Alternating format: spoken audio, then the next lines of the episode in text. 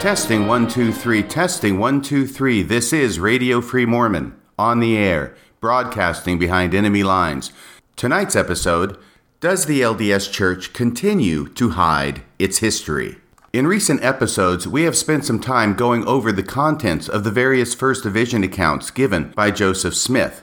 As you will recall, those accounts are given in 1832, 1835, 1838, and 1842. We know that the 1832 account is problematic in that it contains contradictions with the official account or the 1838 account, which has been canonized and is now contained in the Pearl of Great Price in the scriptures of the LDS Church. We will review some of those contradictions and problems as we go along with this podcast. We know at a minimum that Joseph Fielding Smith, the church historian at the time and also apostle in the LDS Church, was so concerned with the contents of the 1832 account of the first vision that when he discovered it in the 1930s, he removed the offending pages from the letter book in which it was contained and hid them away in his safe for three decades. So the church definitely suppressed this first vision account for at least 30 years until it reluctantly brought it to light because knowledge of the existence of this strange account of the first vision had gone public. We also spent an episode discussing the 1835 account of the first vision and how it looks like that account was probably suppressed for about a hundred years as well, being kept as it was from the knowledge of the membership of the church until 1966 when it was first published. But now we have entered into a new day of transparency in the LDS Church. No longer are they continuing to try to hide the First Vision accounts, which they are no longer able to hide, but instead those accounts are contained in the Joseph Smith Papers Project, as well as in the church essay dealing with the different accounts of the First Vision. Links are provided there where the actual accounts can be read. But now, in this new age of transparency, the church has released a new multi volume history of the church titled Saints the story of the Church of Jesus Christ in the latter days. Volume 1 of this history came out in September of 2018 and was very much heralded by the church historian's office and other associated leaders of the church as being the gold standard in transparency, in which the church would now be more transparent about its history than it has ever been. In fact, Elder Steven Snow, the executive director of the church history department, said, quote, If people read this, they will understand we've been pretty straightforward in our telling of the story. Unquote. But while it may be true that the church is being more transparent about its history than it has ever been, nevertheless, we see something far less than complete transparency in this new history titled Saints at least when it comes to recounting the story of Joseph Smith's first vision. Obviously, because this is his first vision, it shows up early in any church history, and indeed, it will be discussed in chapters 1 and 2 of the first volume of Saints. The problem immediately presented to the church in producing this new history is what to do with the contradictions, both apparent and actual, that exist among the different accounts of the first vision that Joseph Smith himself authored. And what we will see is that words were very carefully chosen, and bits and pieces from the different accounts of the first vision were used in order to present what is hoped will be a seamless and uncontradicting story. I think it will become evident that in order to use words so carefully to craft this narrative, the church historians who wrote these chapters had to be intimately acquainted with all of the language in all of the accounts of Joseph Smith's first vision. And so, before getting to the first chapters of the Saints book and talking about how they use language in order to continue to occlude first vision difficulties, we are going to take a brief and whirlwind run through the four different accounts that Joseph Smith gave of his first vision. Now, I know that some time ago, before I had invested myself in a great deal of study on this subject, it seemed overwhelming to me to try and read all of Joseph Smith's accounts of his first vision and keep all the details from each account in my mind and which account they came from and how they related to each other. What I want to do tonight is try and simplify that process, really, because it is very simple and we've already covered a lot of the groundwork in previous episodes. I think the easiest way to go about this is not to go chronologically at this point, but instead to start with the official account of the first vision because that's the one that we are all the most familiar with because that is the one that is used primarily, if not exclusively, in the correlated teachings of the LDS Church. I have certainly never heard any other account of the first vision used in General Conference or any other correlated church materials, at least up until presently, when at least a nod is being made to referencing material from the different accounts of the first vision. So we begin with the 1838 account of the first vision. Remember, there are two accounts before this the 1832 and the 1835 account. Here are the main elements of the 1838 account. Back when I joined the church and before I got my mission call, I had committed this account to memory, as many of the missionaries did at the time, because if they were called to an English speaking mission, they had to have this account memorized because it was part of the first discussion. At that time, all of the discussions were completely memorized by the missionaries and were recited word for word to the investigator. In this account, Joseph Smith describes the great tumult of opinion that had arisen regarding the subject of religion among the different religious sects of the day and of the neighborhood in which he lived. This is where he says, sometime in the second year after our removal to Manchester, there was in the place where we lived an unusual excitement on the subject of religion. It commenced with the Methodists. Those darn Methodists, everything bad commences with them.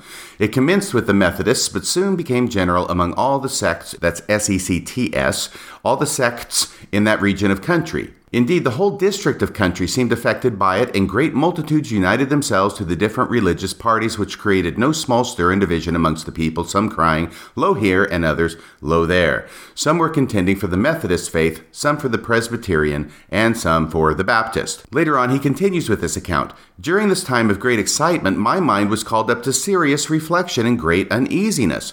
But though my feelings were deep and often poignant, Still, I kept myself aloof from all these parties, though I attended their several meetings as often as occasion would permit. In process of time, my mind became somewhat partial to the Methodist sect, and I felt some desire to be united with them. But so great were the confusion and strife among the different denominations that it was impossible for a person young as I was, and so unacquainted with men and things, to come to any certain conclusion who was right and who was wrong. This will become an important element in the First Vision account, important because the 1832 account of the First Vision directly contradicts what Joseph Smith is saying here. Here he is saying it was impossible for a person young as he was to come to any certain conclusion who was right and who was wrong. In the 1832 account, we will find that by his own study, he had already come to the conclusion that none were right and all were wrong, and that, in fact, all the different Christian churches had apostatized from the true faith as recorded in the Bible. But this is the 1838 account, and in this account, it is impossible for him to know who was right and who was wrong by his own study. He goes on In the midst of this war of words and tumult of opinions, I often said to myself, What is to be done? Who of all these parties are right?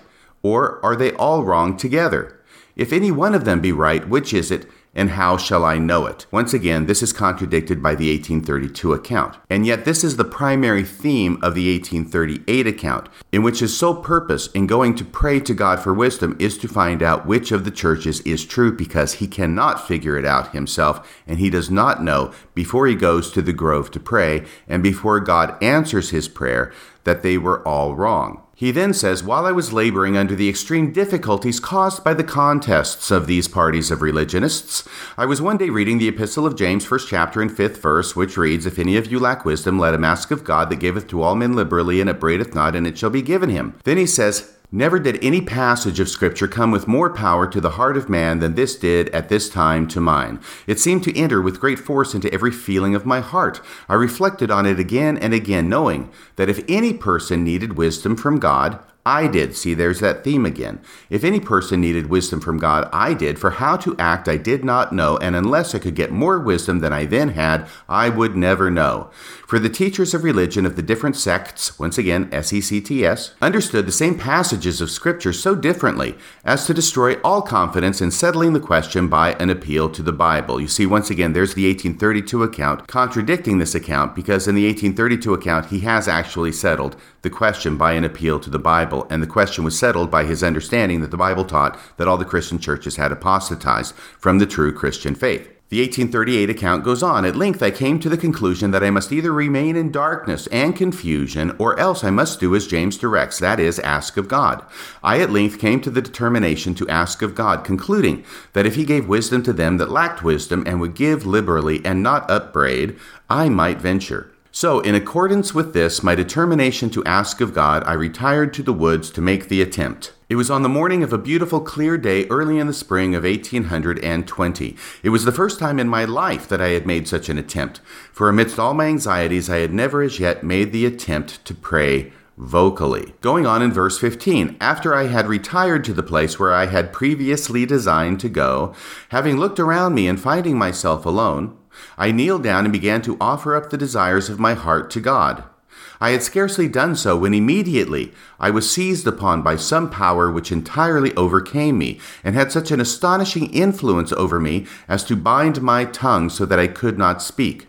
Thick darkness gathered around me, and it seemed to me for a time as if I were doomed to sudden destruction. Now, this is not a contradiction to the 1832 account. It is, however, an unexpected addition to the 1832 account because in the 1832 account, no mention is made of a satanic or dark force trying to interpose itself between Joseph Smith and that God to whom he prayed. Going on in verse 16, but exerting all my powers to call upon God to deliver me out of the power of this enemy which had seized upon me. And at the very moment when I was ready to sink into despair and abandon myself to destruction, see all the dramatic detail? Not to an imaginary ruin, but to the power of some actual being from the unseen world, who had such marvelous power as I had never before felt in any being. Just at this moment of great alarm, I saw a pillar of light exactly over my head, above the brightness of the sun, which descended gradually until it fell upon me. It no sooner appeared than I found myself delivered from the enemy which held me bound. When the light rested upon me, I saw two personages, whose brightness and glory defy all description, standing above me in the air. One of them spake unto me, calling me by name, and said, pointing to the other, This is my beloved Son. Hear him. This is going to be the second point of contradiction with the 1832 account of the first vision. It is not a necessary contradiction like the first contradiction we talked about. It is, however, an apparent contradiction because in the 1832 account, Joseph Smith mentioned seeing only one personage, whom he calls the Lord, and who is obviously Jesus Christ from the language used in the 1832 account. He does not mention seeing two personages in the 1832 account. The 1838 account continues in verse 18 My object in going to inquire of the Lord was to know which of all the sects was right, that I might know which to join. Now, this is another apparent contradiction with the 1832 account, because in the 1832 account, that is not Joseph Smith's object in going to inquire of the Lord, to find out which of all the sects was right, because he had already determined and knew before going into the grove that none of the sects was right. Instead, his object in the 1832 account in going to inquire of the Lord was one thing and one thing only, and that was to ask for forgiveness of his sins. You will notice that that element, going to ask for forgiveness of his sins, appears nowhere in the 1838 account. Instead, the sole object of his going there was to ask which of all the churches was true. Now, in the 1832 account, it nowhere appears that he asks which of all the churches was true. Indeed, that would not make any sense because in the 1832 account, Joseph Smith has already concluded that none of the churches are true before he went to pray. So, why would he go to ask which of all the churches was true? when he already knew that none of them were true. So in the 1832 account, he goes to the woods to pray for forgiveness of his sins, not to know which church is true. In the 1838 account, he goes not to ask for forgiveness of sins, but to know which of all the churches is true. And remember that these two accounts are written only six years apart. 1832 account is the first account that we have of his first vision. It is written in Joseph Smith's own hand. Six years later, in 1838, he writes what will become the official version of the first vision. So, this radical change has taken place over the course of only six years. And we'll get to the 1835 account of the first vision presently, which almost serves as a connecting link between the two, falling as it does just about equidistant in time between the recounting of the 1832 account and the 1838 account. The 1835 account contains elements of both and can be seen as the connecting link in a story that appears to be evolving over time. Going on with the 1838 account in verse 18, my object in going to inquire of the Lord was to know which of all the sects was right, that I might know which to join. No sooner, therefore, did I get possession of myself, so as to be able to speak, than I asked the personages who stood above me in the light, which of all the sects was right. And now this parenthetical comment. For at this time it had never entered into my heart that all were wrong. You see, this is how stark the contradiction is between the 1832 account and the 1838 account. Joseph Smith goes out of his way to say it had never entered into his heart before that all the different religions were wrong, whereas in the 1832 account, yes, it had entered into his heart before. In fact, he'd figured it out by studying the scriptures before he went to pray. So he asks the personages which of all the sects was right, for at this time it had never entered into my heart that all were wrong, and which I should join. I was answered that I must join none of them for they were all wrong. And the personage who addressed me said that all their creeds were an abomination in his sight, that those professors were all corrupt, that they draw near to me with their lips, but their hearts are far from me. They teach for doctrines the commandments of men, having a form of godliness, but they deny the power thereof. He again forbade me to join with any of them, and many other things did he say unto me which I cannot write at this time. When I came to myself again, I found myself lying on my back, looking up into heaven. When the light had departed, I had no strength, but soon recovering in some degree, I went home. So that concludes the 1838 account of Joseph Smith's first vision. Let's go to the 1832 account now, so you can see in Joseph Smith's own words, which he wrote in his own hand, what it is I've been talking about in making these comparisons. Here's the 1832 account. At about the age of 12 years, my mind became seriously impressed with regard to the all important concerns for the welfare of my immortal soul, which led me to searching the Scriptures, believing, as I was taught, that they contained the Word of God and thus applying myself to them. My intimate acquaintance with those of different denominations led me to marvel exceedingly, for I discovered that they did not adorn their profession by a holy walk. In other words, they did not practice what they preached. They did not adorn their profession by a holy walk and godly conversation. By the way, conversation is an old word that means conduct. Today we think of it as talking, back then it was doing. They did not adorn their profession by a holy walk and godly conversation, agreeable to what I found contained in that that sacred depository. This was a grief to my soul. Thus, from the age of 12 years to 15, I pondered many things in my heart concerning the situation of the world of mankind, the contentions and divisions, the wickedness and abominations, and the darkness which pervaded the minds of mankind. My mind became exceedingly distressed, for I became convicted of my sins. Okay, now pay attention. If you haven't been up to now, pay attention here. And by searching the scriptures, I found that mankind did not come unto the Lord, but that they had apostatized from the true and living faith. And there was no society or denomination that was built upon the gospel of Jesus Christ as recorded in the New Testament. So here is Joseph Smith's 1832 account in his own words, written by his own hand, saying that before he ever went to the grove to pray to God, he had already learned from studying the scriptures that mankind did not come into the Lord, but that they had apostatized from the true and living faith, and there was no society or denomination that was built upon the gospel of Jesus Christ as recorded in the New Testament. He goes on, I felt to mourn for my own sins and for the sins of the world.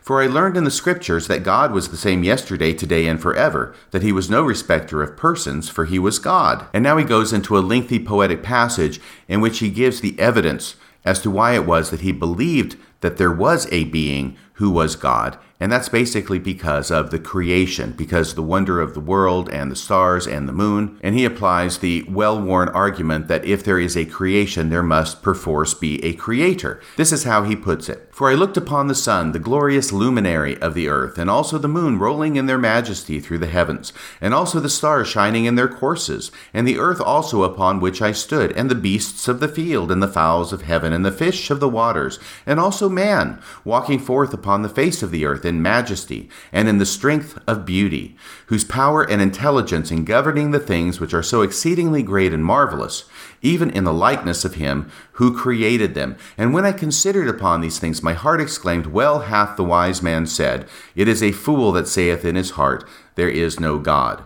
My heart exclaimed, All of these bear testimony and bespeak an omnipotent and omnipresent power, a being who maketh laws and decreeth and bindeth all things in their bounds, who filleth eternity, who was and is and will be, from all eternity to eternity. And I considered all these things, and that that being, i.e., God, and that that being seeketh such to worship him as worship him in spirit and in truth. Now, I'm not going to break down this entire paragraph, but you will note that he has quoted or made reference to at least four scriptures from the Bible in writing this passage. And not only can we see that Joseph Smith is very capable with words, even to flights of poetry and rhapsody, as expressed here in this paragraph, he is also pretty darn well familiar with the Bible. We can see that he has actually been studying the Bible, as he says. So Joseph Smith has concluded from his study of the Bible that there is a God, but that all the Christian churches have apostatized from the true faith as recorded in the New Testament. So what does he do? He goes on. Therefore I cried unto the Lord for mercy, for there was none else to whom I could go and obtain mercy. And the Lord heard my cry in the wilderness. And while in the attitude of calling upon the Lord, in the sixteenth year of my age, a pillar of light above the brightness of the sun at noonday came down from above and rested upon me. I was filled with the Spirit of God, and the Lord opened the heavens upon me and I saw the Lord. So, first off, in this passage, note that he's crying for mercy. It is his concern to be forgiven of his sins and have mercy from the Lord in forgiving him of his sins. Notice also at the end where he says, I was filled with the Spirit of God, and the Lord opened the heavens upon me, and I saw the Lord. Here's where he speaks of seeing one being. He mentions seeing only one being. He says, The Lord opened the heavens upon me, and I saw the Lord singular. Going on, and he spake unto me, saying, Joseph, my son, thy sins are forgiven thee. See, this is Joseph Smith's question, is for forgiveness of his sins. This is the answer that is given. Thy sins are forgiven thee. And now, this being, this one being that Joseph records as seeing, continues to speak to Joseph Smith in language that gives us to understand that this being is not the Father, but is the Son, Jesus Christ. Joseph, my son, thy sins are forgiven thee. Go thy way, walk in my statutes, and keep my commandments. Behold, I am the Lord of glory. I was crucified for the world, that all those who believe on my name may have eternal life. See, it's pretty hard to dispute that this is Jesus being represented in the 1832 account of the first vision. Behold, the world lieth in sin at this time, and none doeth good, no, not one. They have turned aside from the gospel and keep not my commandments. So here, Jesus Christ is confirming what Joseph Smith had already learned before he went to pray that there is none that doeth good, no, not one. They have turned aside from the gospel and keep not my commandments. They draw near to me with their lips, while their hearts are far from me, and mine anger is kindling against the inhabitants of the earth, to visit them according to their ungodliness, and to bring to pass that which hath been spoken by the mouth of the prophets and apostles.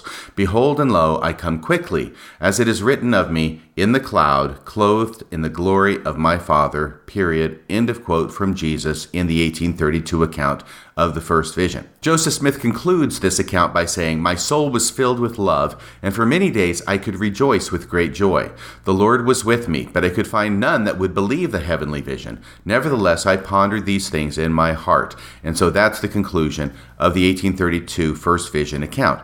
Notice that there is no mention of any dark or satanic influence on Joseph Smith preventing him from praying in this account. Notice that Joseph records only one being appearing to him. And notice finally that the reason for going to pray is for forgiveness of sins which he receives and not to find out which church is true, which he had already figured out before he went to pray. Now we get to the 1835 account of the first vision. Once again, this is an account that was written down by a scribe of Joseph Smith, as he told the story of his first vision to a visitor in Kirtland named Joshua, the Jewish minister. We went over the details of that in a previous account, but here is the account as written originally. This is the account that was suppressed for a hundred years and was not published until 1966. Being wrought up in my mind respecting the subject of religion and looking at the different systems taught the children of men, I knew not who was right or who was wrong. Now, notice this this is just three years after the 1832 account. And now, the first vision account has developed toward the official version of 1838 in the fact that now Joseph Smith is saying he did not know who was right or who was wrong prior to going to pray. This is one of the reasons I say the 1835 account acts as sort of a connecting link between the 1832 account and the 1838 account because it contains elements of both in what appears to be a transitional process. I knew not who was right or who was wrong, and considering it of the first importance that I should be right in matters that involve eternal consequences, being thus perplexed in mind, I retired to the silent grove and bowed down before the Lord under a realizing sense that He had said, If the Bible be true, ask and you shall receive, knock and it shall be opened, seek and you shall find. And again, if any man lack wisdom, let him ask of God, who giveth to all men liberally and upbraideth not. Information was what I most desired at this time. See the 1835 account, he wants information, not forgiveness of sins. And with a fixed determination to obtain it, I called upon the Lord for the first time in the place above stated. Or, in other words, I made a fruitless attempt to pray. Now, why is it fruitless? Well, he goes on to say, and here we have an addition to the 1832 account where he says, My tongue seemed to be swollen in my mouth. That's why it was a fruitless attempt to pray. My tongue seemed to be swollen in my mouth so that I could not utter. And now, this additional detail found only in the 1835 account. I heard a noise behind me, like some person walking towards me. I strove again to pray, but could not. The noise of walking seemed to draw nearer. I sprung up on my feet and looked around, but saw no person or thing that was calculated to produce the noise of walking. So that's it in the 1835 account of the first vision, as far as this power or influence that prevents him from praying by swelling his tongue in his mouth. There's the sound of walking. His tongue is swollen so he can't pray. He jumps up and looks around. He can't see anything that would make the sound of walking, so it seems a bit mysterious. There is a hint of darkness, of opposition, perhaps of satanic influence here. But note that this is completely absent from the 1832 account, and yet it will be very much elaborated upon and dramatized in the 1838 account, which we have already read. The detail of the sound of someone walking behind him is also a detail that is not included in any other account, either the 1832, 1838, or 1842 accounts of the first vision. It finds expression only here in the 1835 account. He goes on I kneeled again. My mouth was opened, and my tongue liberated. And I called on the Lord in mighty prayer. A pillar of fire appeared above my head. It presently rested down upon me and filled me with joy unspeakable. A personage appeared in the midst of this pillar of flame, which was spread all around, and yet nothing consumed. Another personage soon appeared. So now there are two personages in the 1835 account. There's one who appears first, and then he is joined by a second personage shortly thereafter. So, once again, this is like a connecting link between the 1832 and 1838 account of the first vision. In the 1832 account, only one person is mentioned as appearing. In the 1838 account, two personages are mentioned as appearing. In the 1838 account, there is no hint that one appears first and the second joins him. It simply says, When the light rested upon me, I saw two personages, whose brightness and glory defy all description standing above me in the air. That's the 1838 account. So, once again, the 1835 account seems to act as sort of a connecting link in what appears to be a developing and evolving narrative. The 1832 account mentions only one being, the 1838 account mentions two beings, and the 1835 account seems to be a bridge between those two by saying that one being appears first and then is joined later by a second being. Once again, going back to the 1835 account. A personage appeared in the midst of this pillar of flame which was spread all around, and yet nothing consumed. Another personage soon appeared, like unto the first, He said unto me, Thy sins are forgiven thee. So notice here's that element again. The element from the 1832 account of going to ask for forgiveness of sins and receiving it, but melding it with the 1838 account in which the purpose of going is to find out which of all the churches is true. Once again, another personage soon appeared like unto the first. He said unto me, Thy sins are forgiven thee. He testified unto me that Jesus Christ is the Son of God, and I saw many angels in this vision. I was about 14 years old when I received this first communication. So, although the 1835 account says that Joseph did not know who was right or who was wrong before going to pray, he does not actually include the language from the Lord saying that none of them are right. Instead, he includes only the language from the Lord that thy sins are forgiven thee. The other interesting and singular detail of the 1835 account is that one sentence at the end, and I saw many angels in this vision. Nothing more is said about these angels who appeared to Joseph Smith in the first vision in any of the other accounts. Nor in this account, the 1835 account, are any details given concerning them, why they would appear, what they had to say, if anything, or whether they were just there as a heavenly host of sorts to make the vision more grand and glorious. Nevertheless, Joseph Smith thought it important enough to include in the 1835 account, and I saw many angels in this vision. So that's the 1832 account. The 1835 account given three years later, the 1838 account given three years after that, and the 1842 account, the one from the Wentworth letter, is really not significant for any purpose other than that it is very clear that these two beings who appeared to Joseph Smith looked exactly like each other. Here is that account from the Wentworth letter published March 1st, 1842. When about 14 years of age, I began to reflect upon the importance of being prepared for a future state. And upon inquiring about the plan of salvation, I found that there was a great clash in religious sentiment. If I went to one society, they referred me to one plan and another to another, each one pointing to his own particular creed as the summum bonum of perfection. See, by 1842, Joseph Smith is throwing in a little bit of Latin the summum bonum of perfection. Considering that all could not be right and that God could not be the author of so much confusion, I determined to investigate the subject more fully, believing that if God had a church, it would not be split up into factions, and that if he taught one society to worship one way and administer in one set of ordinances, he would not teach another principles which were diametrically opposed. Believing the word of God, I had confidence in the declaration of James If any man lack wisdom, let him ask of God, who giveth to all men liberally, and upbraideth not, and it shall be given him. I retired to a secret place in a grove, and began to call upon the Lord. While fervently engaged in supplication, my mind was taken away from the objects with which I was surrounded, and I was enwrapped in a heavenly vision, and saw two glorious personages who exactly resembled each other in features and likeness surrounded with a brilliant light which eclipsed the sun at noonday. So there we have the detail added that the two glorious personages who appeared to Joseph Smith exactly resembled each other in features and likeness. Notice that it's two personages mentioned as being seen by Joseph Smith and not one as in the 1832 account, but also notice that there's no mention here of the power of darkness that bound his tongue so it made him unable to speak. This appears to be a detail that Joseph Smith elected to leave out of the Wentworth letter, perhaps for the same reasons that the church has elected to leave that detail out of the missionaries' recitation of the first vision to investigators. They, the two personages, they told me that all religious denominations were believing in incorrect doctrines, and that none of them was acknowledged of God as his church and kingdom,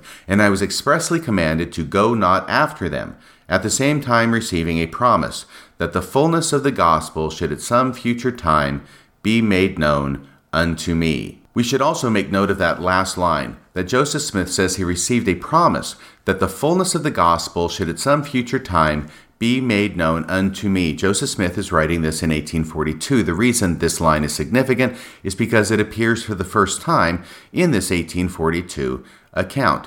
It is not mentioned in any of the prior three accounts, even in the 1838 account, which is the official account of the first vision. There is no promise mentioned that the fullness of the gospel should at some future time be made known unto me. All right, so that concludes our whirlwind review of the four primary accounts of Joseph Smith's first vision. It is very important for us to know the details contained in those different accounts of the first vision before reading the chapters in Saints that deal with the first vision, and here is why. The historians who wrote the Saints book are intimately familiar with these four primary accounts of Joseph Smith's first vision, as well as a handful of secondary accounts of Joseph Smith's first vision. They know all the details, they know the contradictions, and their goal in writing this saint's history, which is promoted by the church and is supposed to be read by every member of the church, the goal is to be faith promoting, which means that it is not supposed to contain any contradictions in the first vision account. The goal is to give a recitation and a version of Joseph Smith's first vision that is consistent, that harmonizes with itself, and to the greatest degree possible harmonizes with the four accounts that Joseph Smith gave, as well as adding details from secondary accounts of Joseph Smith's first vision.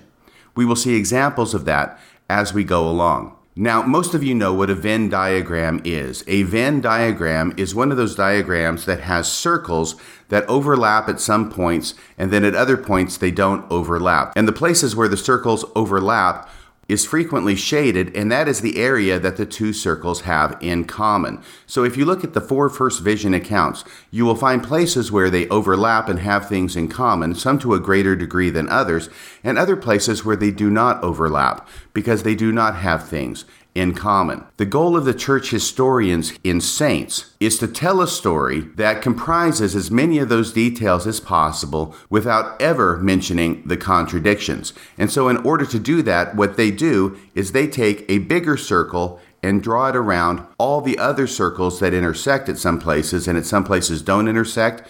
They draw a big circle around all of them, and that is the story they are going to tell, but they are going to intentionally omit from the narrative any of those problematic parts that contradict each other. Let me give you an example from my New Testament studies. Every year at Christmas time, it is common to tell the story relating to the birth narrative of Jesus Christ. Now, there are two Gospels that give us birth narratives of Jesus. One is Matthew and one is Luke. And when we tell the birth story of Jesus or the nativity story of Jesus.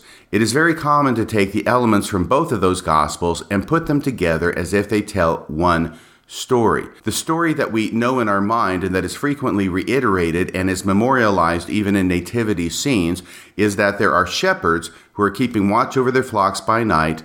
They see an angel. A bunch of other angels join this one angel. They announce the birth of Jesus. The shepherds go, they find Jesus. He's just been born. He's lying in a manger.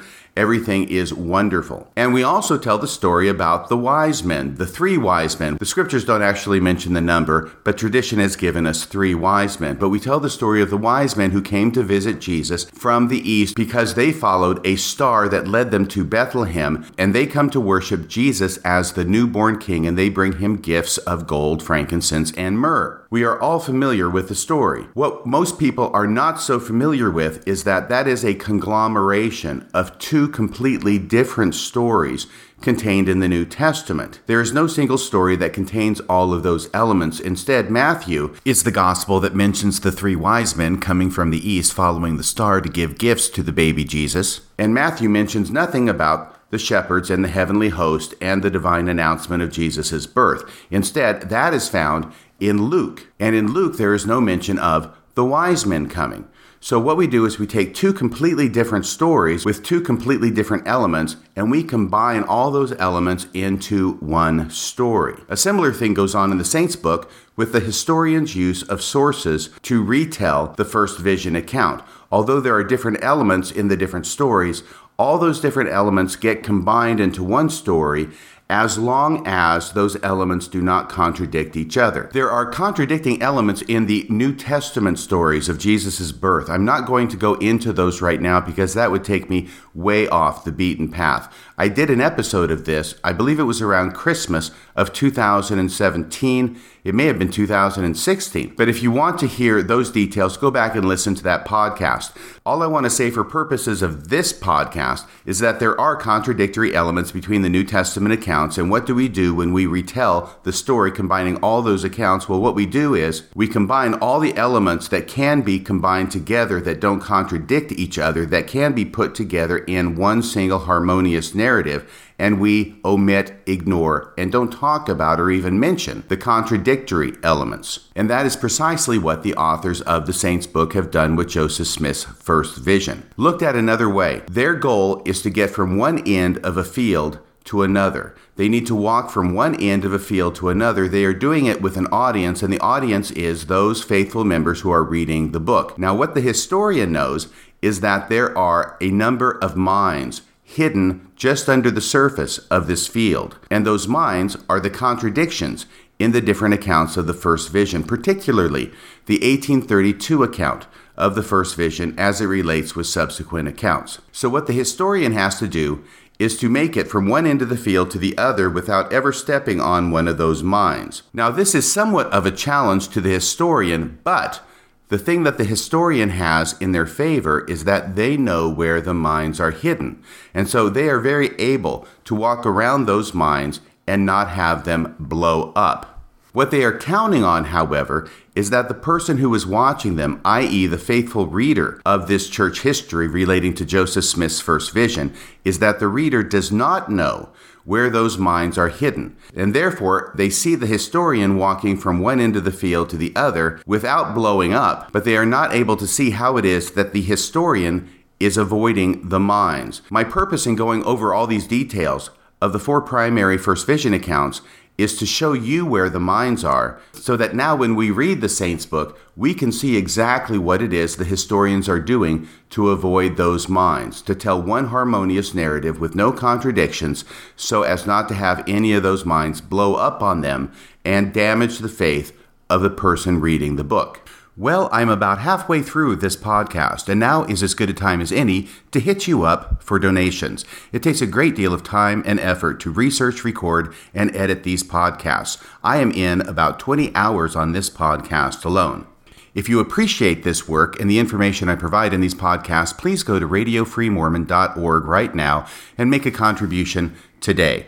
$10 a month, $20 a month, $50 a month, whatever you can afford. I want to thank all of you who have already made donations and encourage the rest of you to make a donation today. Your donations will keep Radio Free Mormon broadcasting behind enemy lines.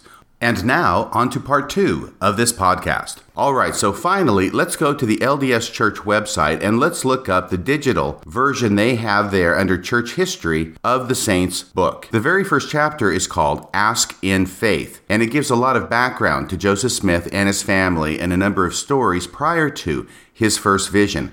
However, when we get down far enough into chapter one, there are a couple of paragraphs that have to do with the first vision account. It will be chapter two that deals exclusively with the first vision account, but we have to cover these couple of paragraphs in chapter 1 in order to be thorough. So here's where we begin. When Joseph was 12, religious debates swept Palmyra. Although he read little, he liked to think deeply about ideas. Now, notice here's one thing that already intrudes itself in the text. There are some sources that say that Joseph Smith did not read very much. This is different from the 1832 account where Joseph Smith reads the Bible frequently. And it is through his reading of the Bible that he concludes, even before he goes to the grove to pray, that all the Christian churches are in a state of apostasy. He listened to preachers hoping to learn more about his immortal soul, but their sermons often left him unsettled. They told him he was a sinner in a sinful world, helpless without the saving grace of Jesus Christ. And while Joseph believed the message and felt bad about his sins, he was not sure how to find forgiveness. Now, see how this is already setting the stage for Joseph Smith asking for forgiveness in the first vision account and tracking along with that element of the 1832 account of the first vision. They're already setting the stage for him going to the grove to ask for forgiveness. Now, when they get to the actual grove, that's not going to be the only thing he asks for, but he does ask for forgiveness in the 1832 account, and so we need to prepare the reader for that fact to which they are probably not accustomed. There is a footnote, footnote 16, at the end of that sentence, and perhaps not surprisingly, if you click on that footnote, it takes you to the 1832 account of the first vision. It's to Joseph Smith History, circa summer 1832, pages 1 and 2. And yes, these are the very pages that Joseph Fielding Smith cut out of the letter book and hid in his safe for three decades. If you actually want to read that, you can click on the hyperlink and be directed to the Joseph Smith Papers Project, where you can read the 1832 account for yourself. So, this is a function that is available in the online version of the saints' history, and I need to give credit to the church at least for that much. We will find later on that if the church really doesn't want you to read these, they will give you a hyperlink and then cross their fingers and hope you don't go there. But if the church wants you to read something, they will not provide a hyperlink in the notes. Instead, they will provide the entire text of what it is that they want you to read in the notes. We'll see at least one example of that later. Going on with chapter 1 of the Saints book. He thought going to church could help him, but he could not settle on a place to worship. The different churches argued endlessly about how people could be free of sin. After listening to these arguments for a while, Joseph was distressed to see people reading the same Bible but coming to different conclusions about its meaning. He believed God's truth was out there, somewhere, but he did not know how to find it. Notice here that what the historians are doing is they are avoiding the 1832 account that they just used as a reference. So in the paragraph immediately preceding, they use some elements from the 1832 account, but the 1832 account says that Joseph Smith had already concluded before going to pray from reading the Bible that all the Christian churches had apostatized from the true church. That's one of those landmines. So now they're going to avoid that landmine by shifting away from the 1832 account to other accounts and say he believed God's truth was out there somewhere, but he did not know how to find it. You see how this contradicts from the mine in the 1832 account. Well, they give a footnote here, which is footnote 17. We'll click on that, and I will already bet you it's not going to go to the 1832 account. And what do you know? It doesn't go. and what do you know? I'm correct. It does not cite to the 1832 account now. Instead, it cites to the Joseph Smith history. In other words, the official version of the Joseph Smith account. And here in the footnote, they cite to the Joseph Smith history, but because this is something they actually want you to read, they don't just provide a hyperlink. In the footnote, they actually give the entire text of Joseph Smith history, chapter 1, verses 5 through 6 from the Pearl of Great Price. So we can already start to see how the church historians are making it from one end of the minefield to the other and trying as best they can to avoid the mines. The deal is this that unless the reader is as familiar with the first vision accounts as the church historians, unless the reader knows where those mines are buried, the reader is left unaware that the church historians are doing their best to avoid the mines in the minefield while they make their way from one end to the other. Now, chapter 1 continues with some other stories relating to the family. But in the last few paragraphs of chapter 1, it sets the stage for chapter 2, the first vision. Toward the end of that chapter, it states Joseph attended meetings, listened to soul stirring preaching, and witnessed converts shout for joy. He wanted to shout with them, but he often felt like he was in the middle of a war of words and opinions. Who of all these parties are right, or are they all wrong together? He asked himself. If any one of them be right, which is it, and how shall I know it? Now we recognize those words from the 1838 account of the first vision. But notice what they slip in now. He knew he needed Christ's grace and mercy. But with so many people in churches clashing over religion, he did not know where to find it. So see how they have melded together the disparate elements of the 1832 account with the official version in the 1838 account.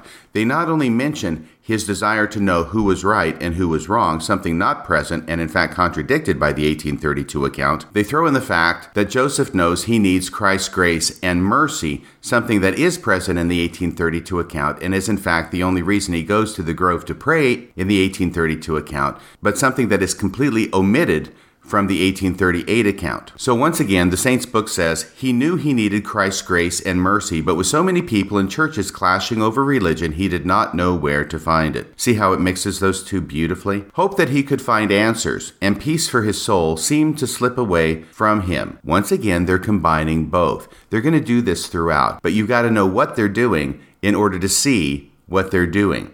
Hope that he could find answers, the 1838 account, and peace for his soul, the 1832 account, seemed to slip away from him. He wondered how anyone could find truth amid so much noise. And there is a footnote there, footnote 26, and if you click on that, you'll find that it gives as sources Joseph Smith's 1835 journal, as well as the official version from the Pearl of Great Price. Once again, there is a hyperlink to the 1835 journal, and as for the official version, it is actually all printed out there completely in the footnote. You don't have to click any hyperlink to find that. Chapter 1 goes on While attending a sermon, Joseph heard a minister quote from the first chapter of James in the New Testament.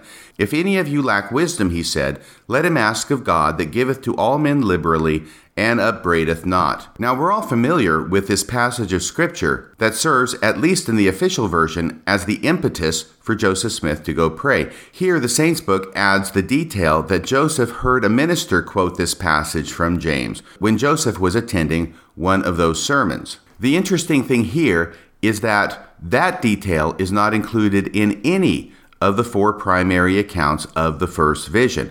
What I'm saying is that even though the passage of James is mentioned in some of those primary accounts, we are given to understand that Joseph Smith just happened upon that passage while he was reading the Bible. Here, the Saints book adds the detail that Joseph Smith heard this quoted by a preacher. And if you click the footnote to footnote 27, it takes you not only to James 1 5 in the New Testament, which, by the way, in the footnote, you don't have to do a hyperlink, it's printed out for you. It also gives a secondary source, which is William B. Smith's last statement in Zion's Ensign, January 13th, 1894, page 6. So, William Smith, brother of Joseph Smith, in 1894, approximately 74 years after these events would have transpired, gives a version of Joseph Smith's first vision account in which he says that Joseph Smith heard this statement from a preacher. What Saints will not tell you is that in other secondary accounts, Joseph Smith specifically states that he was reading the Bible and he just happened to come upon this passage while he was reading the Bible. So there's a bit of a conflict there. Now, that contradiction is not that big a deal in my mind because who really cares what Joseph Smith's brother is saying 75, 74 years after the fact? He could easily get that detail wrong after the passage of so much time. What is significant to me is that the historians of the Saints' book are trying to show the reader that they know the sources inside and out. Not only do they know the primary sources inside and out, they know the secondary sources inside and out. And we're going to see more of this later too. The whole goal here is to impress the reader with their knowledge of the primary and secondary sources. Not that it necessarily adds anything of substance to the first vision account, but to try and get the reader to understand that these are professionals, they know the sources, and if they're going to talk about a detail from a reminiscence of Joseph Smith's brother 75 years after the events that it's describing, then the reader can certainly trust them to describe accurately and thoroughly all the contents of all the sources. It is a way of gaining trust from the reader. And peppering a scholarly paper with extraneous footnotes is a time honored way of going about that. If we go back to our analogy about the minefield and the historians getting from one end of the minefield to the other end of the minefield, this is the equivalent of getting to a place in the minefield where there are no mines around and doing a handstand in order to really, really impress the observer. That the historian knows what he or she is doing and is completely capable and giving the double impression that there are no mines in this field, there's nothing dangerous here. I'm even willing to go out to a source from 75 years after the fact to add an otherwise extraneous detail that does not contradict the narrative in order to give you the impression that this is a completely safe passage from one end of the minefield to the other. There is nothing to see here, folks, and even when we go to the secondary sources, there's nothing to see. What they will not do is show you the contradictions in the primary sources. And that is the whole point of this exercise is to draw focus away from any of those primary source contradictions, the mines in the minefield. But now, getting back to the Saints book, they're going to make this harmonize because we've got this late reminiscence of William Smith saying that Joseph Smith heard this passage mentioned by a preacher, and that's how it came to his attention. We have other versions talking about how Joseph Smith read it in the New Testament himself without hearing it from a preacher. How do you harmonize both of those different elements?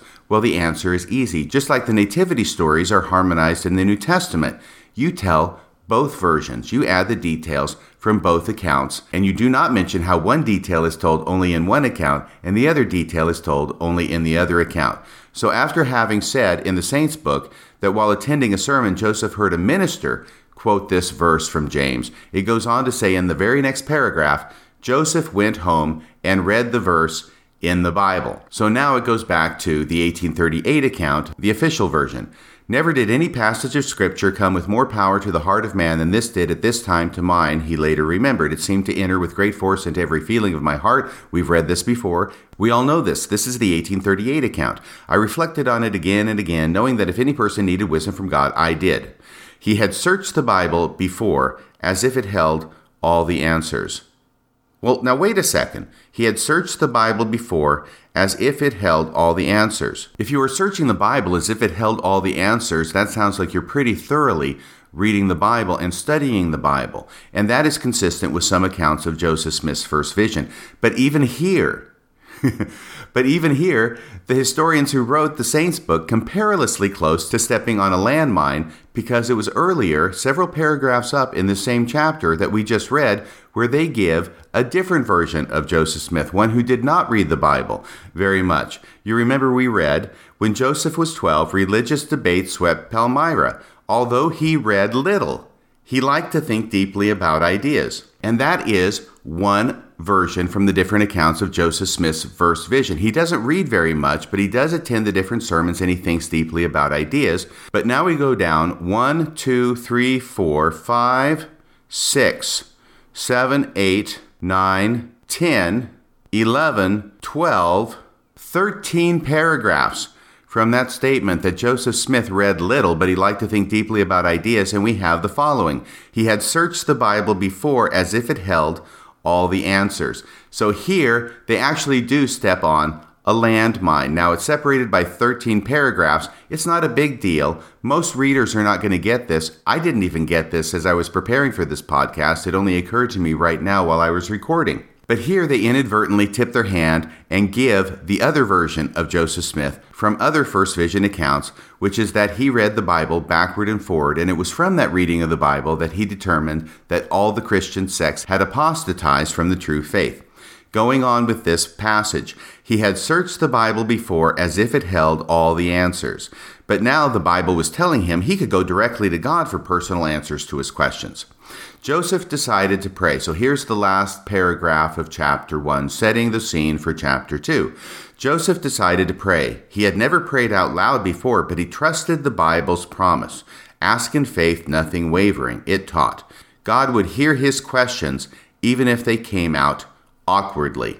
And that is the last sentence of the first chapter. I think that is an awkward last sentence, but that's what it is. God would hear his questions even if they came out awkwardly. Now we go to chapter 2, which is Hear Him. Let's go over this quickly and let's see how the church historians avoid the contradictory and problematic issues, especially in the 1832 account of the first vision. We've already seen how it is that they're avoiding the fact that the main purpose of Joseph Smith going to pray in the 1832 account was for forgiveness of sins, which is different from the 1838 account where he goes to find out which church is true. And let's see how they deal with the problematic issue that the 1832 account mentions Joseph Smith seeing one being in the first vision, as compared with subsequent accounts where he sees two beings. Chapter 2, Saints Book, titled Hear Him.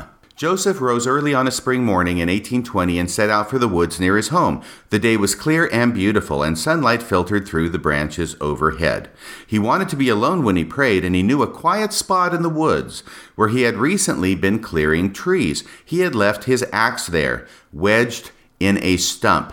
Now, this is an unusual detail. It is not mentioned, you will recall, in any of the four primary versions of Joseph Smith's first vision. But there is a footnote here. It's footnote 1 in chapter 2. And if we click on footnote 1, we will find a number of sources, one of which is the Joseph Smith history in the Pearl of Great Price, verse 14, which they print out for us so we don't have to hit the hyperlink to see it. Another is the Joseph Smith history from 1838 to 1856, volume A1, page 3. That is the source for the official history of the church. And at the bottom, we have this interesting secondary source, which is called The Prairies, Nauvoo, Joe Smith, The Temple, The Mormons, and etc. There is a helpful hyperlink there. We'll click on that. It will take us to the Joseph Smith papers, and we find out that this source is based upon an interview with Joseph Smith from August of 1843. If we hit the source note, we see this interview was conducted by David Nye White and was included in his August 1843 publication titled The Prairies Nauvoo, Joe Smith, The Temple, The Mormons, and etc., which was published in the Pittsburgh Weekly Gazette. Now, apparently, this interview occurred on 21st August 1843, and the article itself was published in the Pittsburgh Weekly Gazette on September 15th, about a month later, 1843. They include a photocopy of the article, and it is from this secondary source that we find this detail that is not mentioned in any of the other sources. Now, this detail is a detail that makes no difference. It makes no difference if Joseph Smith went to a place where there was a stump with an axe that he had left in it.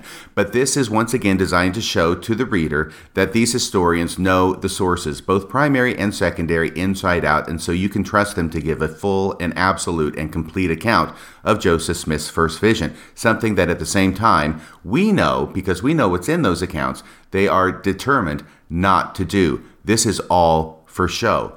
Now, notice something else though. If you actually look at this account, you find how it is that Joseph Smith happened upon that passage in James 1 5. It didn't have anything to do with the minister. In fact, he words it in such a way as to let us understand that no, it didn't have anything to do with hearing a minister quote it. Instead, he simply happened upon it by chance. The word he uses is promiscuously as he was reading the Bible beginning with this quote from the article in the Pittsburgh Weekly Gazette.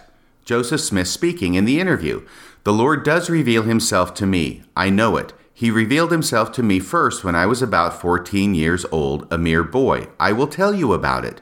There was a reformation among the different religious denominations in the neighborhood where I lived, and I became serious and was desirous to know what church to join. While thinking of this matter, Okay, now listen closely. While thinking of this matter, i.e., which church to join, I opened the Testament, that would be the New Testament, I opened the Testament promiscuously on these words in James Ask of the Lord who giveth to all men liberally and upbraideth not. I just determined I'd ask him. And then it goes on saying, I immediately went out into the woods where my father had a clearing, and went to the stump where I had stuck my axe when I had quit work and I kneeled down and prayed, saying, O Lord, what church shall I join? Now, that last part will become important later. For right now, I want to focus on the fact that in this account, Joseph Smith says, No, I didn't hear it from a preacher, this passage from James. And actually, I wasn't just reading my way through the Bible when I found it. Instead, I sat down, I opened the Bible promiscuously, he says, or in other words, simply by chance, and his eyes landed on this passage from James, which served as a way of communicating a message from the divine written word, i.e., from God to him, that if he wants to get information and find out which church is true in this account, then he just needs to go and ask God, and that's what he determines to do. So, unfortunately, at the same time that the historians are showing how well they know the secondary sources and are giving a hyperlink to it to show that yes, Joseph Smith had left his axe in a stump, and that's where he went to go pray for the first vision. In that same account, Joseph Smith appears to be giving a contradictory version of how it is that he stumbled upon that passage in James that is different from the one given in 1894 by his brother, William B. Smith, that he heard it in a sermon by a preacher. So they give links to both of those accounts, which appear to be at least in tension with each other, and they include both of those different details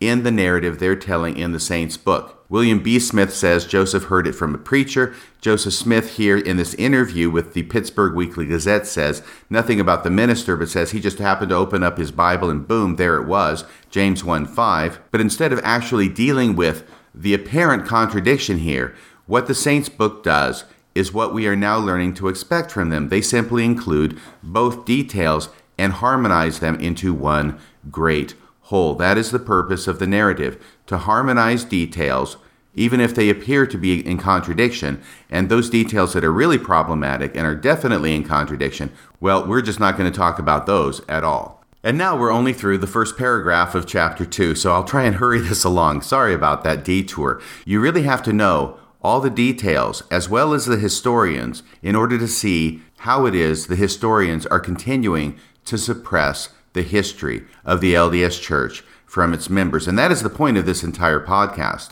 to show that not only is suppression of the First Vision accounts and specifically contradictory and problematic aspects of the First Vision accounts something that happened decades ago, 50 years ago, and more, it is something that continues to go on in the LDS Church up to the present moment. And this Saints book is a classic example of it, especially as it regards the First Vision accounts. He had left his axe there, wedged in a stump. Second paragraph. Finding the place, Joseph looked around to make sure he was by himself. He was anxious about praying out loud and did not want to be interrupted. Satisfied he was alone, Joseph knelt on the cool earth and began to share the desires of his heart with God. He asked for mercy and forgiveness and for wisdom to find answers to his questions. Okay, now notice that. Once again, we're doing the Venn diagram. We're taking the 1832 account where Joseph Smith asks for forgiveness and the 1838 account where Joseph Smith asks not for forgiveness but to know which church is true, i.e., for wisdom, and we're going to combine them all again in a big circle that we draw around all the different accounts. Once again, here's what they say He asked for mercy that's the 1832 account, and forgiveness, that's the 1832 account, and for wisdom, that's the 1838 account, to find answers to his prayers. O Lord, he prayed, what church shall I join?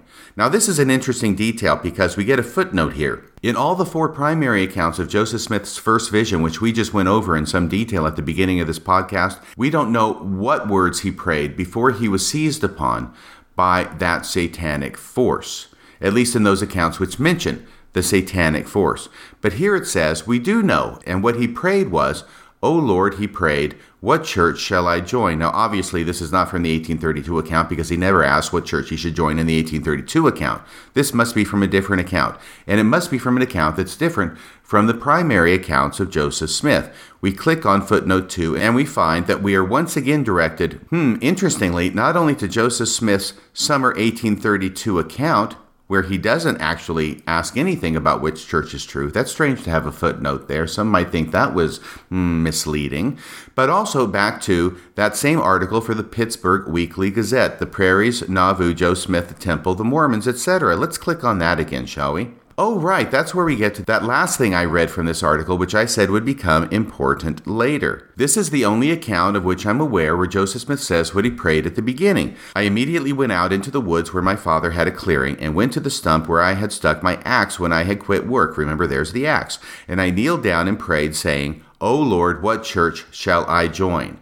Directly I saw a light, and then a glorious personage in the light, and then another personage. And the first personage said to the second, Behold, my beloved Son, hear him. I then addressed the second person, saying, O Lord, what church shall I join? So in this account, he asked the question first before the beings appear, and then he asked the question again after they appear. Now notice that in this version, there is no mention of the satanic influence that tries to keep him from praying.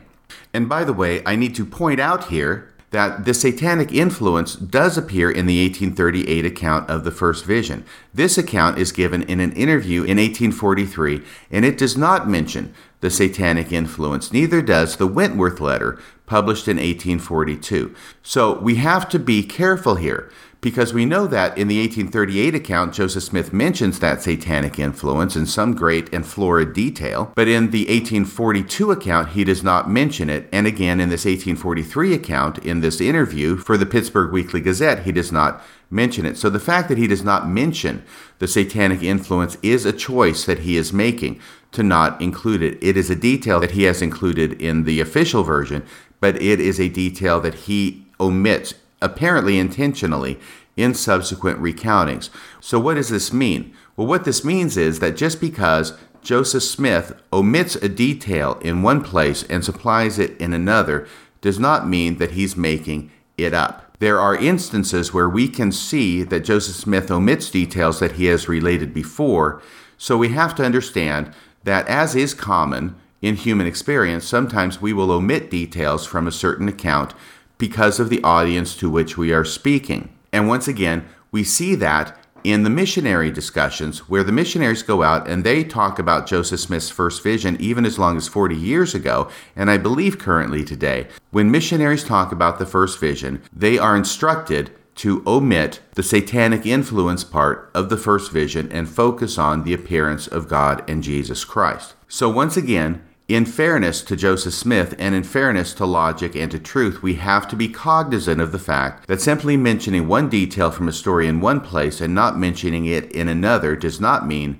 that it did not happen. So, details that are mentioned in one place and not mentioned in another are not as significant to my mind as contradictions. And that is why I've tried to focus on the contradiction specifically with the 1832 account as compared with subsequent accounts. But here, the historians once again are trying to dazzle the reader by showing their grasp of the facts in the secondary sources and using those extraneous and largely unknown facts to create one harmonious telling of Joseph Smith's first vision account while imbuing the reader with a sense of trust and, dare I say it, awe at the knowledge of the historian who's writing this, so that they will be able to trust the historian to give them a full and complete account of the first vision. Going on with the second chapter.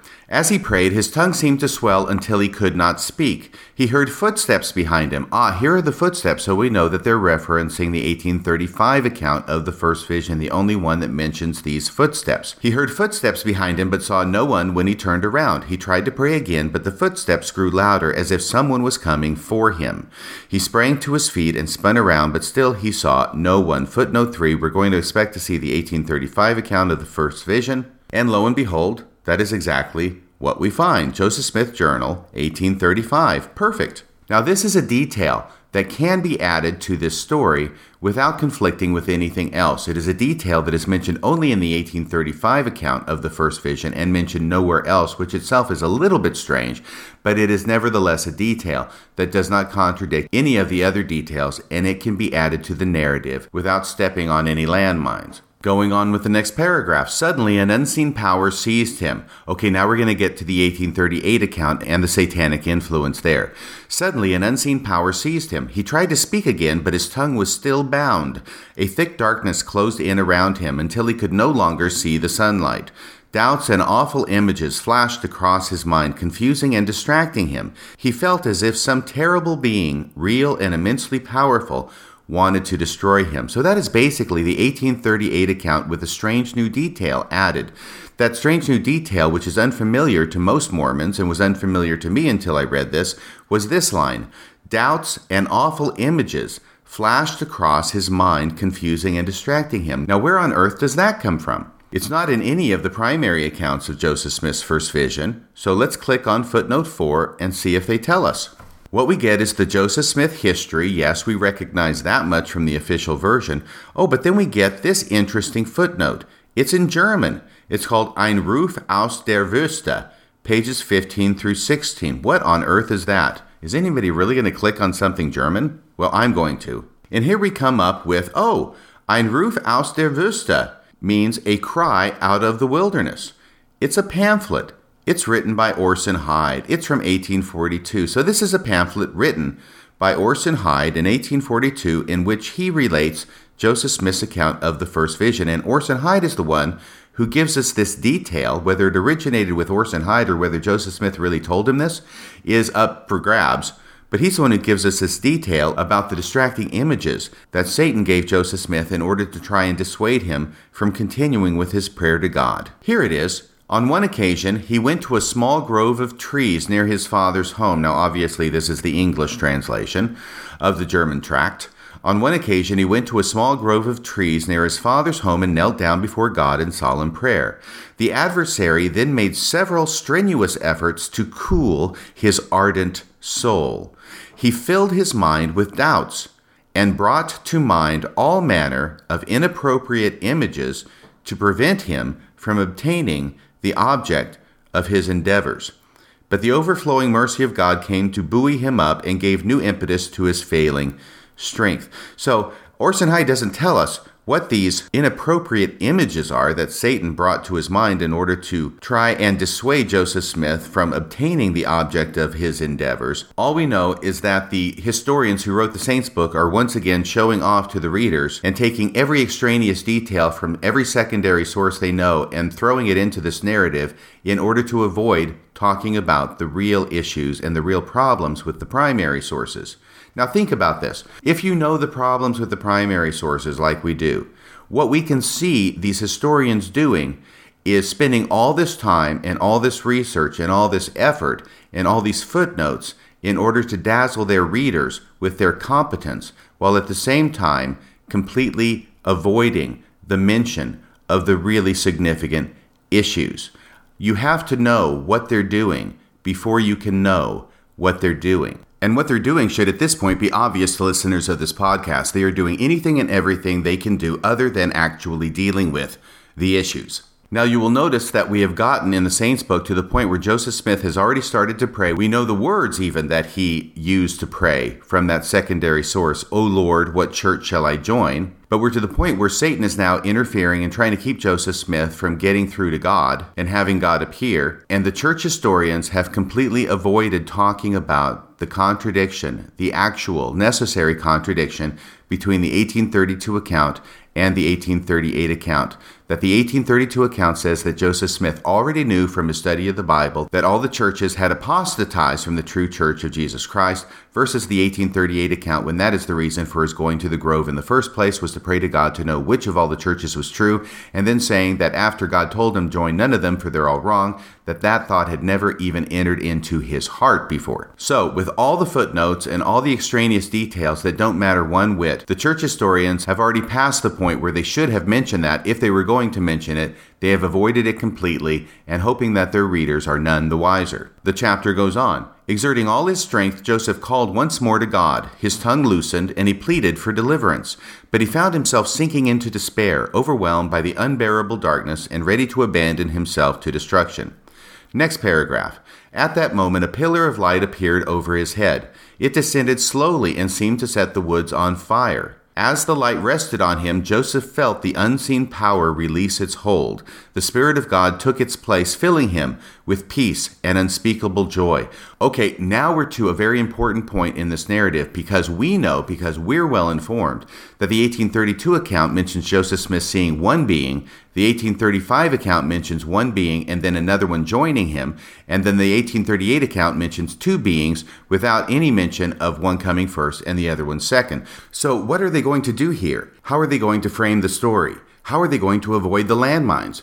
The tension is almost unbearable. Peering into the light, the chapter says, peering into the light, what does Joseph see? Joseph saw God the Father standing above him in the air. Well, that's different already from the 1832 account because in the 1832 account it mentions seeing only Jesus standing above him in the air, but damn the 1832 account full speed ahead. Peering into the light, Joseph saw God the Father standing above him in the air. His face was brighter and more glorious than anything Joseph had ever seen. God called him by name and pointed to another being who appeared beside him. This is my beloved Son, he said. Hear him. So now we're going to default in favor of the 1838 official first vision account, with two beings appearing, and the first one calling Joseph by name, and then pointing to the other, saying, This is my beloved son, hear him. Now, notice the careful use of language. We already know we're going to not mention the 1832 account, but now notice what they do between the 1835 account and the 1838 account. The 1838 account just has the two beings appearing apparently simultaneously, and the 1835 account has one appear and then shortly thereafter a second one joins him. Notice how this language is so carefully used as to be able to accurately describe both of those accounts. God called him by name and pointed to another being who appeared beside him. Oh, that's brilliant. That really is clever. Do you see how that language could describe both beings appearing simultaneously? God points to another being who appeared beside him. Okay, he appears beside him. It doesn't say when he appears beside him, who appeared beside him. That can cover either the 1835 account or the 1838 account. That is a very nice touch. Color me impressed. This is my beloved son, he said. Hear him. Going on. Joseph looked into the face of Jesus Christ. It was as bright and glorious as the Father's. Joseph, the Savior, said, Thy sins are forgiven. Wait a second, full stop. The Savior says, What? Joseph, thy sins are forgiven. That has nothing to do with the 1838 account. That is, of course, going back to the 1832 account. And now we can see the historians once again trying to draw that Venn diagram as big as they can and include Joseph Smith's request for forgiveness in this official version. They are including all of the elements that they can include from all the different accounts in order to try and make it sound like it's one story. Joseph the Savior said, Thy sins are forgiven. His burden lifted, Joseph repeated his question What church shall I join? So now, once again, we're going to go back to that German tract by Orson Hyde, where he asked that question What church shall I join before Heavenly Father and Jesus show up? And then he asks it again after they show up. So that's why it says, His burden lifted, Joseph repeated his question What church shall I join? Join none of them, the Savior told him. They teach for doctrines the commandments of men, having a form of godliness, but they deny the power thereof. The Lord told Joseph that the world was steeped in sin. None doeth good, he explained.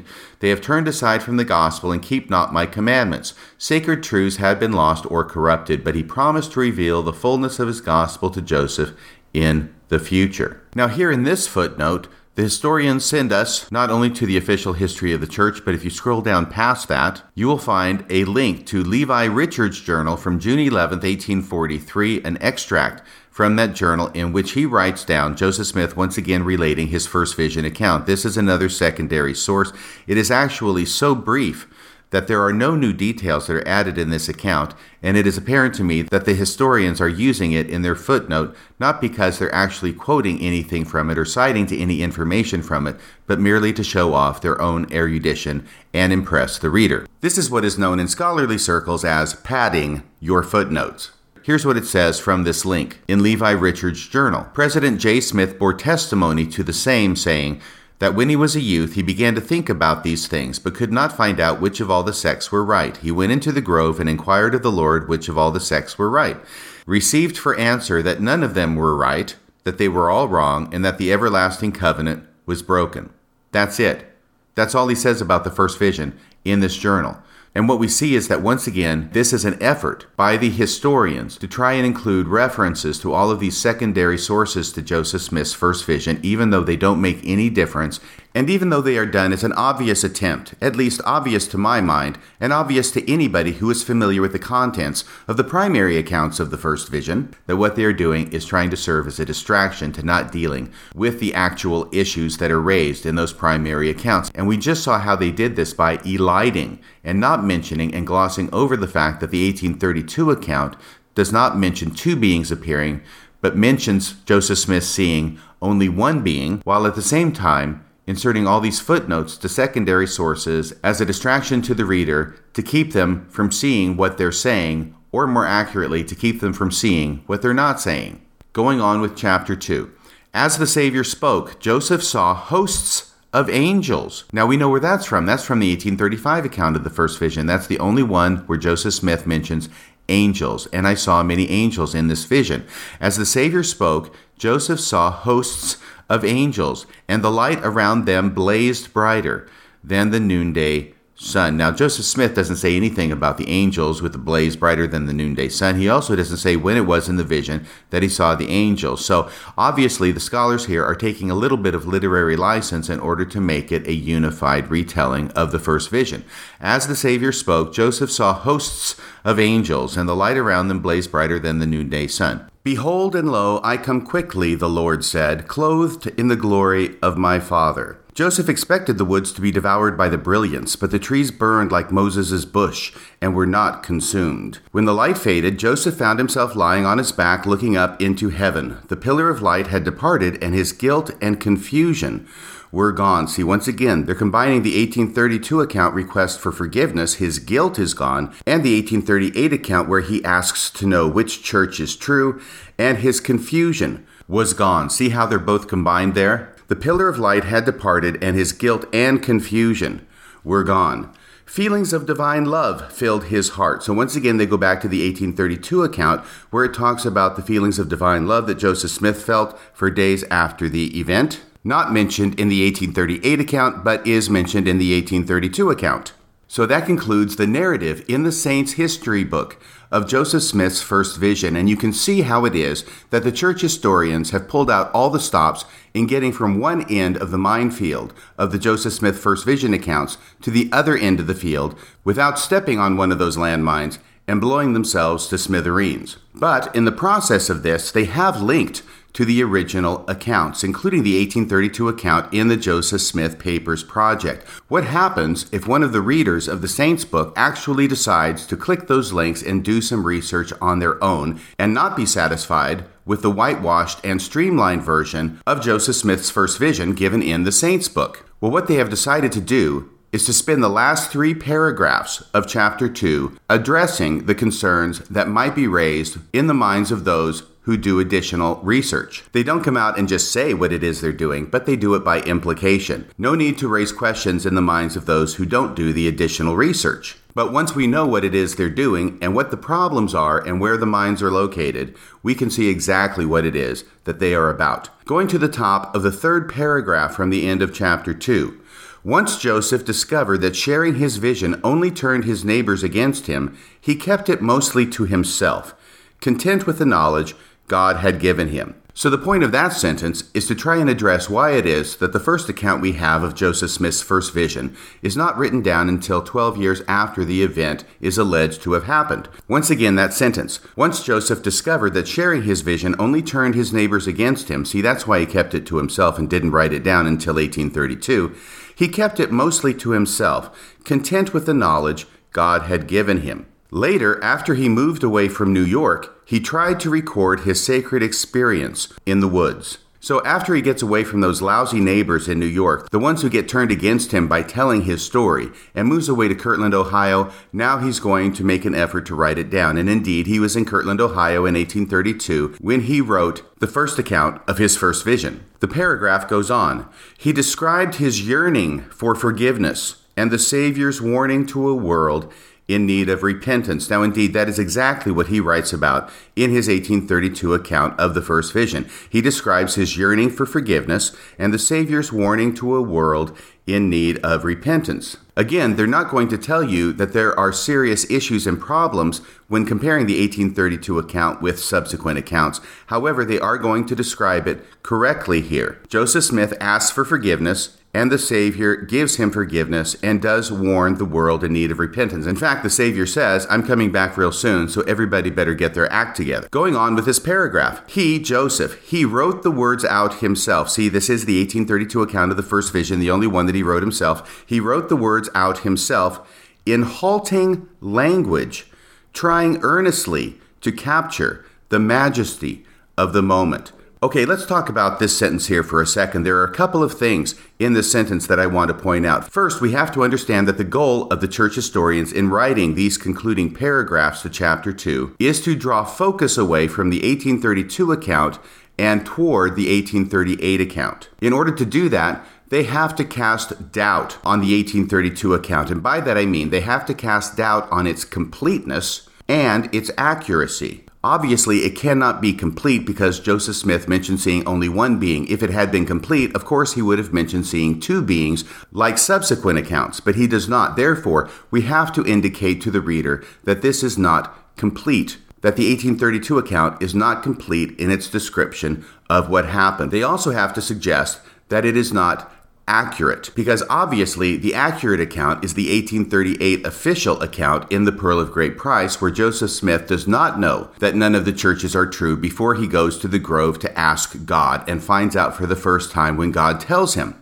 that none of the churches are true. The 1832 account must therefore not be accurate when it says Joseph Smith had already figured that out from his study of the Bible before he went to pray. So now, understanding these are the two imperatives that the church historians have got to foster in the reader who actually does research and goes and finds out that these are problematic issues between the first vision accounts. Let's read that sentence again. He wrote the words out himself in halting language. Now, that's a strange word to use, halting. I'm not exactly sure how somebody writes in a halting way. Usually, we think of halting as describing the way a person speaks, not the way a person writes. Nevertheless, they want to talk about halting language. The idea here is that it is not complete. He's only writing haltingly. Now, I personally am not convinced it is an accurate description of Joseph Smith's 1832 account to describe his language there as halting. We read the entire account earlier, but let me go back to one paragraph from that first vision account of 1832. Let me read it to you, and I will let you judge as to whether you think Joseph Smith used halting language in his description. For I looked upon the sun, the glorious luminary of the earth, and also the moon rolling in their majesty through the heavens, and also the stars shining in their courses, and the earth also upon which I stood, and the beasts of the field, and the fowls of heaven, and the fish of the waters, and also man walking forth upon the face of the earth in majesty, and in the strength of beauty, whose power and intelligence in governing the things which are so exceedingly great and marvelous, even in the likeness of him who created them. Okay, I'm not going to read the rest of the paragraph. You can go back and read it yourself or listen to this podcast again where I read it in full, but that is flowing language. There is nothing halting about it. So, why is it that the Saints book describes Joseph Smith's 1832 account as using halting language? Well, the reason why is because they're trying to account for the fact that later on he does not mention two beings appearing to him and his seeing two beings. He mentions seeing only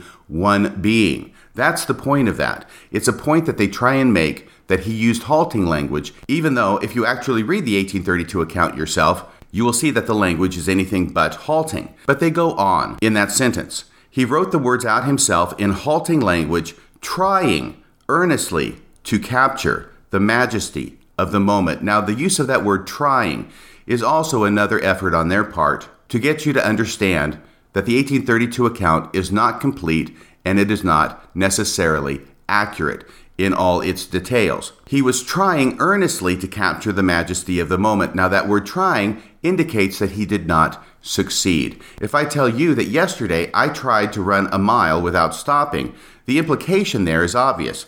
I tried, but I failed. Similarly, this implication is what the Saints book wants the readers to take away from this sentence that Joseph Smith was trying earnestly to capture the majesty of the moment, but he failed.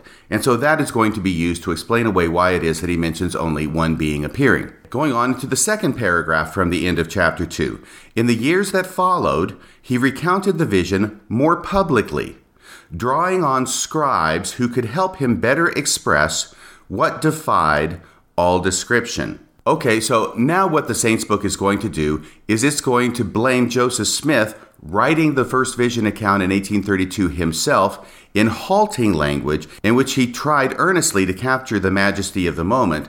Well, that is somehow inferior to his subsequent accounts in which he used scribes. At this point, we enter bizarro world because any historian will tell you that an account that is written by an individual himself or herself is going to be more trustworthy at representing what that person actually says or feels or experienced than an account that is dictated to a scribe. Why is that? Because if you're writing it yourself, you are controlling exactly how it is written down. If you are dictating it to a scribe, you are taking the chance that the scribe may get something wrong, might miss a word or two, might inadvertently change a word or two. But really, even that is somewhat of a misnomer because anytime anybody dictates something to a scribe, you don't just dictate it to a scribe and let him run to the press with it. You review it first to make sure the scribe got it the way you wanted it. But this is actually the reverse of most Mormon apologetics. Anytime a scribe writes down something that Joseph Smith said in a way that reflects badly on church history, the first line of argument from the apologists is well, the scribe must have gotten it wrong. The case of the Kinderhook plates comes immediately to mind, where Joseph Smith's scribe, William Clayton, I believe, wrote down that Joseph Smith said that the Kinderhook plates contained the history of a descendant of Ham through the loins of Pharaoh. Well, it turned out that the Kinderhook plates were a fake, and so Joseph Smith better not have made an attempt to translate plates that were a fake, because that would tend to show that he was a false prophet.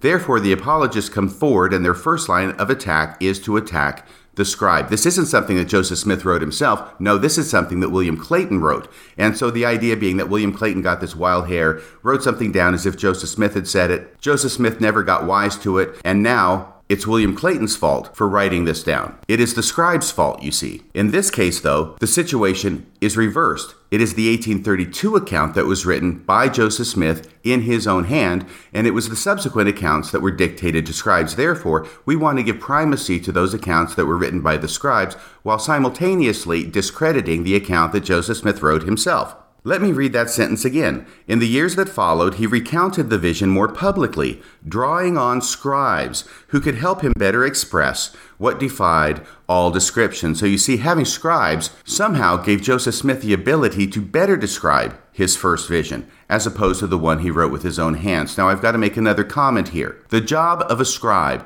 is not to help a person better express what it is that they're saying. No, the job of a scribe is to write down exactly what it is that Joseph Smith is saying, to get his words down exactly as he's saying them. That is the job of a scribe. The job of a scribe is not to help Joseph Smith describe his experiences more fully or more accurately. The scribe wasn't there for the first vision. That's Joseph Smith's job. So, this is one of the strangest sentences that I have encountered in these first two chapters from the saint's history that Joseph Smith was drawing on scribes who could help him better express what defied all description. You see, that makes no sense in the real world. That flies in the face of what really happens in the real world. But nevertheless, the historians here feel compelled to say it in order to discount the 1832 version and give more credence to the subsequent accounts which were written by scribes, but which ended up being, in the case of the 1838 account, the official version of the first vision. Going on in this paragraph, in talking about those later versions where Joseph Smith used scribes, quote, he told of his desire to find the true church and described God the Father appearing first to introduce the Son. Yes, that is true. That is what he talks about in the subsequent accounts in which he describes the first vision. But notice that they never make the connecting link that the 1832 account mentions only one being appearing, while subsequent accounts mention two beings appearing. Going on with the paragraph. He wrote less about his own search for forgiveness and more about the Savior's universal message of truth and the need for a restoration of the gospel. Well, yes, that's technically true, but maybe they're the ones who are using halting language here because it's not a matter of him writing less about his own search for forgiveness and more about the Savior's universal message of truth and the need for a restoration of the gospel. The issue is that in the 1832 account, he writes exclusively about his own search for forgiveness. And by the 1838 account, he's not writing about his search for forgiveness at all. Instead, he's writing exclusively about the Savior's universal message of truth and the need for a restoration of the gospel. Oh, and by the way, going back to that third paragraph from the end, notice that they use the word tried not once, but twice. See, there's that implication. He tried in the 1832 account to get it out completely, to get it out accurately, but he failed. Later, after he moved away from New York, he tried to record his sacred experience in the woods. And then, in the last sentence of that paragraph, he wrote the words out himself in halting language, trying earnestly to capture the majesty of the moment. See, it's very important that they emphasize this word try in regard to the 1832 account of the first vision. He tried, but he couldn't do it. No one can eat just one. Now, going back to the third paragraph, the final paragraph in chapter 2. With each effort to record his experience. Joseph testified that the Lord had heard and answered his prayer. So now what they're going to do is they're going to go and take the 20,000 foot view of all of these different accounts and talk about them in such general terms that they actually do harmonize. If you talk about anything in sufficiently general terms, you can make them harmonized, regardless of how much they may contradict each other when you actually get down to the details, as we have done in this podcast. For example, a mountain and a canyon are two very different things. But if I take a mountain and a canyon and I describe them in such general terms as saying that they are both geological features, I can make them sound as if they are the same thing to somebody who has never actually seen a mountain or a canyon. In the same way, the Saints book is describing different accounts of the first vision in such general terms here as to make it sound like they are describing the same thing. With each effort, the Saints book says, with each effort to record his experience, Joseph testified that the Lord had heard and answered his prayer. So, yes, All the accounts are consistent insofar as that goes. The problem, of course, is that in the 1832 account, it is only the Lord, singular, who heard and answered his prayer, whereas in subsequent accounts, it is the Lord, plural, who hears and answers his prayer. As a young man, it goes on, as a young man, he learned that the Savior's church was no longer on the earth. I love this sentence. This is a masterpiece of a sentence because the historians are just as aware as you and I are that the main conflict, the absolute necessary contradiction between the 1832 account and subsequent accounts, is what Joseph Smith knew and when he knew it. In the 1832 account, he knows before he goes to pray that none of the churches are true. In the 1838 account, he doesn't know that until he goes to the grove to pray. This is the absolute rock bottom, necessary contradiction between the first vision accounts. And when I say a necessary contradiction, I'm using that in a technical sense.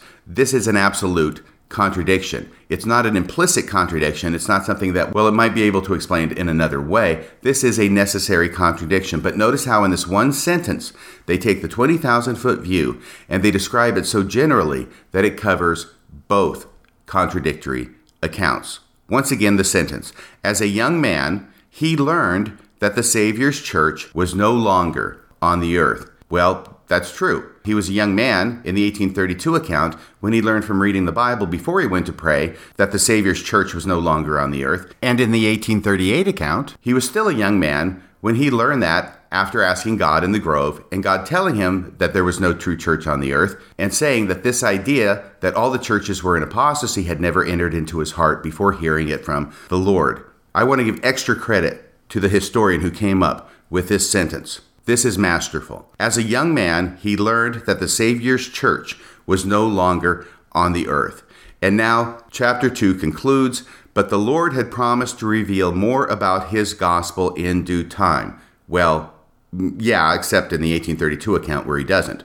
So Joseph resolved to trust in God, stay true to the commandment he had received in the woods, in the accounts other than the 1832 account where he receives no commandment in the woods, stay true to the commandment he had received in the woods and wait patiently for further direction. Period. End of paragraph. End of chapter 2. End of the first vision account as set forth in the new history of the Church of Jesus Christ of Latter day Saints titled Saints. So, in conclusion, we first off have to give credit to the church for providing, in links to the Joseph Smith Papers Project, access to the original primary documents of Joseph Smith's first vision, including the problematic 1832 account of the first vision. Having said that, we can see how the way in which the church sets forth its new and improved recitation of the first vision is a patchwork of different details from all the different accounts, both primary accounts as well as a number of secondary accounts. They have put this patchwork together in order to give an account that is actually a completely new version of the first vision account. The account that is given here in the Saints book has never been heard before because it takes bits and pieces from all these other different versions. We can also see how this new version of the First Vision account cleverly and adroitly avoids all the landmines and pitfalls of contradictory and problematic facts and details in the First Vision accounts by simply not mentioning them, and trusts that the reader will not be familiar enough with the primary sources to know where the landmines are located and be able to see how it is that the historians are deftly avoiding stepping on them. And finally, if perchance the reader should do additional research and actually read through and think about these primary sources, the last failsafe is the final three paragraphs in chapter 2, in which the authors attempt to address concerns that may be raised in the reader's mind without ever actually saying that they're trying to address the doubts that may be raised in the reader's mind. So, the question I will leave you with is whether this new recitation of the First Vision account qualifies as the church being transparent about its history, or whether, as some might argue, it is still another example of how the church continues to suppress negative aspects of its history from its own membership. When we know what the landmines are and where they're buried, and when we can then see all the contortions the Saints book goes through in order to avoid those landmines, it becomes more and more evident that yes, the church is continuing to hide its history, even in a new book about the history of the church, which is proclaimed by the church to be transparent. Let it not be forgotten that Elder Steven Snow, the executive director of church history, said this when the new volume of Saints was released, quote, "If people read this, they'll understand we've been pretty straightforward in our telling of the story." Unquote. That's from an Associated Press news story published September 5th, 2018. And finally, to quote Elder Ballard, church leaders are being as transparent as they know how to be. So just trust us wherever you are in the world and you share this message with anyone else who raises the question about the church not being transparent. We're as transparent as we know how to be in telling the truth. We have to do that. That's the Lord's way. Unfortunately, as this podcast has demonstrated, when it comes to transparency, the LDS Church still has a long way to go. I want to close out this podcast with a special song written by my good friend Weird Alma. It's called Gaslighting. I think if you listen to the lyrics of this song, you'll find why it's so appropriate to the subject of this podcast. And if you listen closely enough, you'll even hear a humorous reference to none other than Bill Reel. This is Weird Alma singing his song, Gaslighting. Until next time, this is Radio Free Mormon, signing off the air. The Mormon church is so dogmatic. It's really problematic. It can feel so traumatic when they're gaslighting. Gaslighting. They'll make you question everything about your own sanity, oh yeah. When you question, they make you question. If something seems wrong, that's just the way it's supposed to be, oh yeah. It's your problem, not the church's problem. If you point out something's bad, then they'll say you must be mad. They'll attack your real intent while dismissing what you meant. It's gaslighting.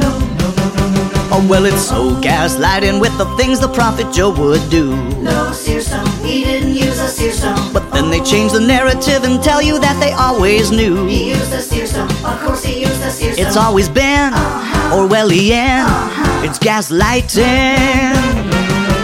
Howland said the missionary force would grow as God directed, oh yeah. But when it shrank, they had to say that was exactly as expected, oh yeah. You thought 2 plus 2 was 4, might not be that anymore. Cause when you start reproving, those goalposts start a moving, gaslighting. I am Elder Stephen L. Stickenbottom, and I welcome you to this brand new exhibit at the Church History Museum entitled Transparency Through the Ages. As you may know, our church has always been open and honest about our history, and so we wanted to. Excuse me? Yes? I know the tour is just beginning, but I already want to bang my head against a wall. Oh, sure. Well, please use the wall to your left. Okay. We seem to get this a lot. You can see the impression of Bill Reel's head over there.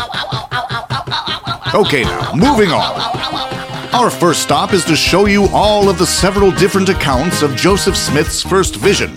As you can plainly see through the foggy glass display case on the miniature printed copies, there are no important differences between any of these accounts. It looks like this 1832 diary page was torn out and taped back in. Oh no, you must be imagining that. It has normal wear and, um, tear for a document of its age.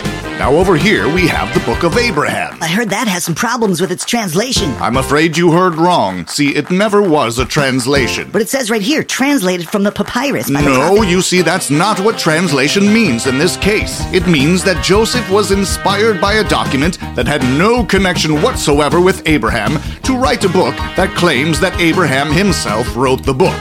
It's rather obvious, really.